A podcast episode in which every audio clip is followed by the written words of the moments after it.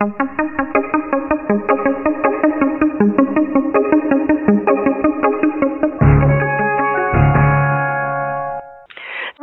I came across a very interesting book called Shakedown Socialism. Now, it's a bit of a controversial um, title. It's a controversial topic. We're talking political ideology. But it was written by an author on the premise that he has lived in a system that many protesters in North America these days seem to be calling for. And he definitely does not agree with them. His name is Oleg Atbashian. He is from Ukraine, and he is now an American citizen. Oleg joins me now from his home in Florida. Thanks so much for coming on, Oleg. You're welcome, Paulina, and uh, thanks for inviting me. Now, you're originally from Ukraine. Whereabouts? I was born and raised in the city of Cherkasy, which is uh, right in the very center of Ukraine, uh, on the river Dnieper. It's uh, about 100 miles down from Kiev. Pretty good place to grow up. I grew up speaking Russian and Ukrainian together because like half of the people spoke Russian, half Ukrainian. There was kind of little conflict in that area. Although right now, of course, switching to the Ukrainian language uh, completely. There is probably one Russian language school left in the whole area. Uh, but it wasn't fair to Ukrainians before uh, when uh, the policy of Russification was going on.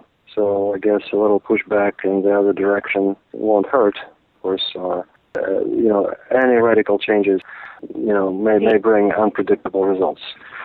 So you moved to the States when? Um, in 1994.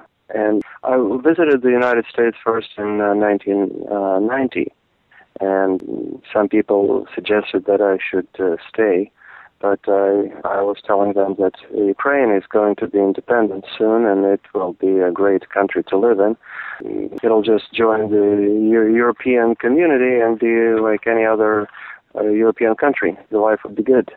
And then Ukraine did get independence, but instead of uh, all the economic prosperity that I expected, instead, what happened is the wholesale theft of everything that the country had by the ruling elites and uh, impoverishment and unemployment and the economic crisis and hyperinflation. And that's when I decided to leave because as much as I loved that country, I just had only one life to live so I moved to the United States. And I, I also wanted to learn more about a way of life where there is liberty and uh, opportunity and less government regulation and see how that works. I didn't expect to find so many people who would be sympathetic with the socialist system. I, I was surprised at first, and I thought it was just a, a funny quirk and uh, a little bit laughable, but uh, of a little consequence.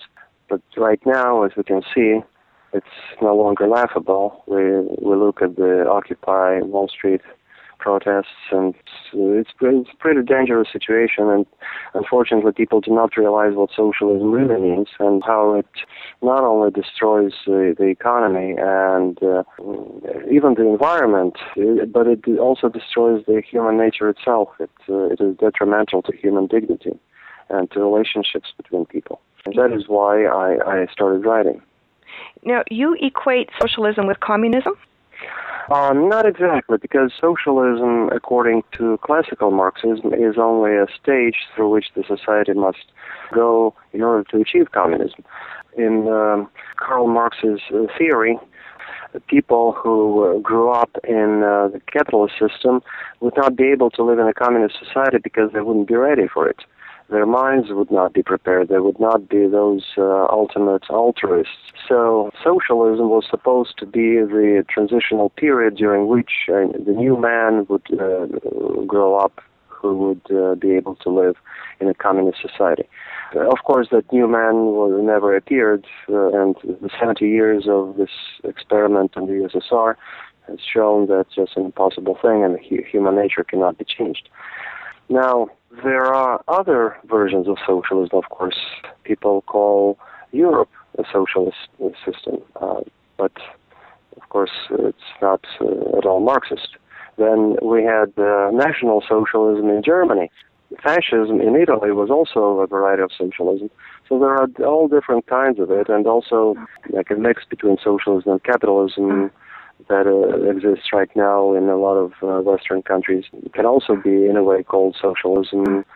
And have you explained and described these different types of, of socialism in your book? Not in my book. Uh, that is something I'm talking about during the book presentations uh, on my book tours. But I'm thinking about writing a book about that. That should probably be my next project. Uh huh.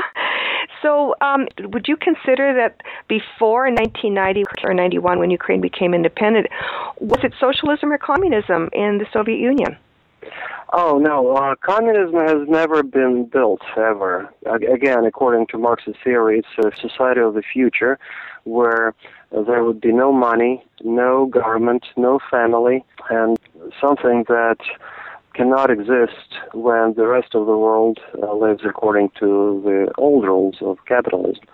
So, in order for communism to exist, the entire world needs to have a, a, communist revolution, or at least all the countries all over the world must be socialist, so that uh, communism could uh, start growing. The, the state is supposed to gradually wither away, and so private property and, and the family. So there, there is this confusion basically when they talk about communism right now. It's the idea, it's the ideology, the final goal uh, of uh, like a communist party, for instance. But that in, in strict sense, uh, communism has never been built, and I don't think it can even exist. It's contradictory to human nature. So, what do you say to people who say that socialism didn't really get a fair shake? That there were, you know, monsters like Stalin and Pol Pot who who messed it up? And if mm-hmm. it weren't for them, then you know socialism really would work. There are people that believe that, and you're saying that that's wrong. Right. Um, communism, I mean, China and the USSR were communist countries only in the sense that they were run by a communist party.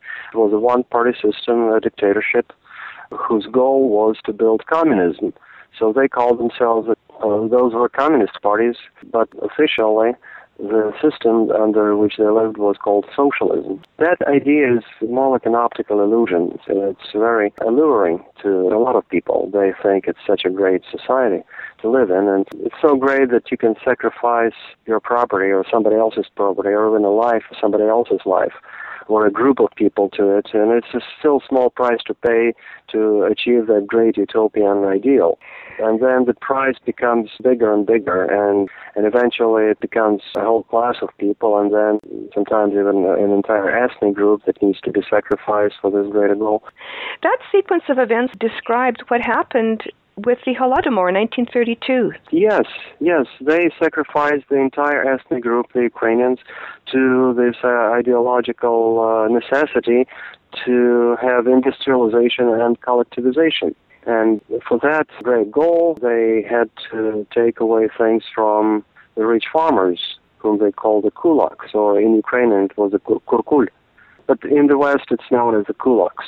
So they had to eliminate the kulaks as a class.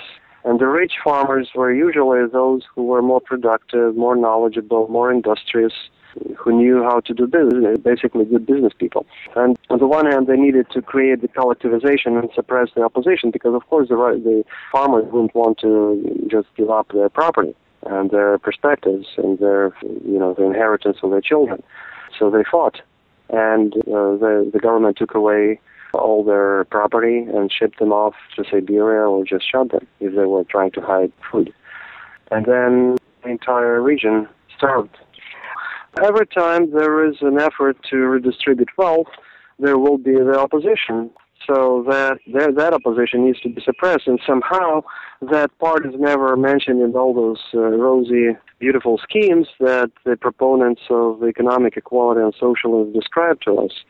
They never mention that when people do not want to share their property with others, those people need to be eliminated or imprisoned or something else.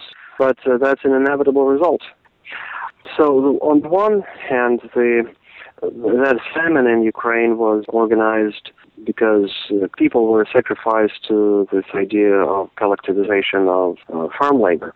Um, one of the other reasons was that the government needed the money for its uh, industrialization campaign that was happening uh, concurrently. And so it sold all the food from Ukraine abroad and with that money they bought equipment to build factories. It was mostly uh, bought from Germany, so the entire Nazi Germany was working overtime to build those turnkey factories for the Soviet Union. And when uh, somebody tells me that socialism is efficient because look how fast Stalin was able to industrialize uh, the country and uh, supposedly backward country, uh, the former USSR, and how uh, remember uh, the fact that uh, Germany was fulfilling orders from the USSR, and those were pretty big orders. And uh, the USSR itself was getting all those uh, factories for industrialization with the money that they stole from the farmers in Ukraine and the Volga region uh, and uh, made people starve to death. So again, they sacrificed uh, groups of people for the common good. They thought it was a, still a small price to pay for the great idea.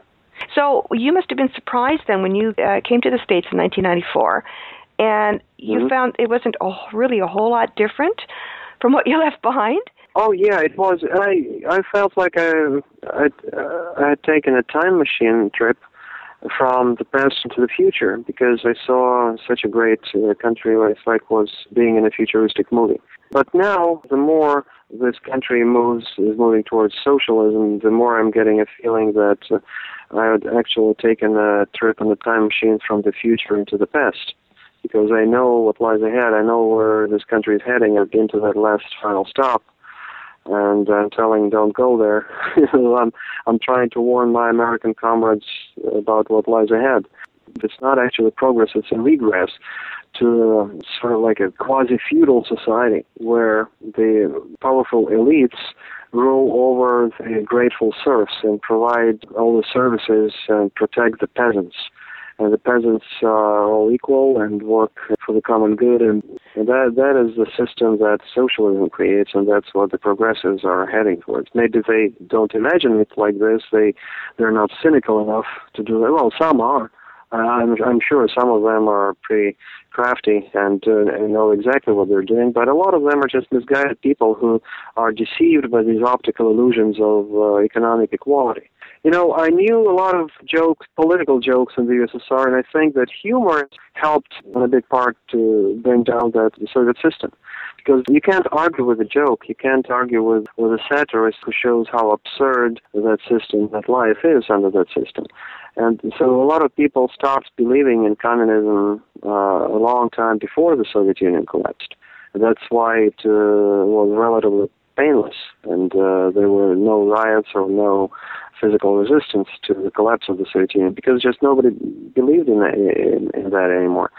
One of my favorite political jokes was called The Six Contradictions of Socialism in the USSR. Uh, number one, there is no unemployment and yet no one is working. No one is working and yet the production quotas are fulfilled. The production quotas are fulfilled and yet the stores are empty. The stores are empty and yet everybody has everything at home. Everybody has everything at home and yet everybody is unhappy. Everybody is unhappy and yet the voting is always unanimous. Wow, wow. So, do you think that that your message is going to resonate with the people that you feel need to hear it? Oh, uh, it does resonate. A great number of people in, in America now, more than ever, who are interested in politics, who try to understand for themselves what is really going on, and uh, they learn uh, history, they learn, uh, it, find out things about economy, and they try to decide what's best. And my book is popular among these people, so the sales are pretty good, and I'm receiving emails. People are thanking me, saying that whatever I write has more impact on them than I will ever know. Even my son's friend called him from Arizona, like a girl who went to school with him, called him and asked him if uh, the, the author of this book, Oleg Atbashian, is, is his father. He says, yeah, it's my dad. Did he write a book? Yes. Oh, this is such a great book. It, it, it opened my eyes. So to hear it from my son's friend is really heartwarming. That is not the only person. Good for you. Well, it is encouraging that your message is resonating with the reading public, and hopefully that it won't have to go that way, and there won't actually be a Holodomor ever again. I hope so. Yeah. Yeah. You know, going back to something you mentioned earlier about people saying that uh, socialism never got a fair shake anywhere. Um, they always think there is something wrong with the other people who did it all wrong, but they would do it right. They are the smartest ones because they, they think they're so smart they would be able to do it correctly. So if uh, it didn't succeed in the USSR, there had to be something wrong with the Russians because the Russians are stupid or they're savages, brutal people, or the Ukrainians were also not good enough for socialism. And then uh, the Chinese, uh, probably there was something wrong with the Chinese. Then the Pol Pot and the Kampuchea, you know, Cambodia, they were just also savages. Um, so there's always something wrong with somebody else, but we will do it right. Do you really think there is a danger of, of socialism coming to America? The kind that, that you that you left? No, the classical Marxist theory has been modified, and the kind of change that they're making now in the Western societies is not exactly the kind of socialism that I experienced. But uh, it's still, you know, the basic underlying ideas are the same. The uh, idea of economic equality, and w- which is absurd in itself. This is something that I uh, write about in my book. That uh, economic equality is impossible. Equality that we really need is the equality of opportunity, equality before the law, and all citizens must have equal rights. That's the equality we really need. Uh, economic equality is uh, is an absurdity. It's your economic economic situation is based on your uh, your life's work. Of course, in some ways, on your luck, on your talents, on your uh, industriousness, on your choices in life. Yeah. And uh, the, if you if you've taken poor choices, don't blame others and don't expect others to support you because then uh, there will be no incentive not to make poor choices. So anyway, um, economic equality also reduces human existence to only material factors, and that and the material things are important as long as you can have a roof over your head and uh, you don't freeze in the winter and you have food so you don't starve. But anything beyond that is optional. Yeah. it's up to you to, to get. Yeah. I wish Ukraine could change its ways and uh, become a free capitalist society, but a generation or two must grow up before that happens. Most people want that change, but the way the things are going and socialism still has its appeal among some people, they may just not realize that uh, they're just going in circles uh, without uh, Yeah. any escape. Well, thank you so much for coming on the program, Oleg, and telling us about your book and your experiences in Ukraine. Thanks again for inviting me, and you can find my book on Amazon if you look up Shakedown Socialism. It's also a Kindle an electronic format, and you can also order it from me autographed from my website, shakedownsocialism.com. And uh, you can also read about me and my book and my other work and read my articles also at shakedownsocialism.com. Okay, well, thank you again, and uh, all the best in on your second book. Thank you. Love this podcast? Support this show through the ACAST supporter feature. It's up to you how much you give, and there's no regular commitment.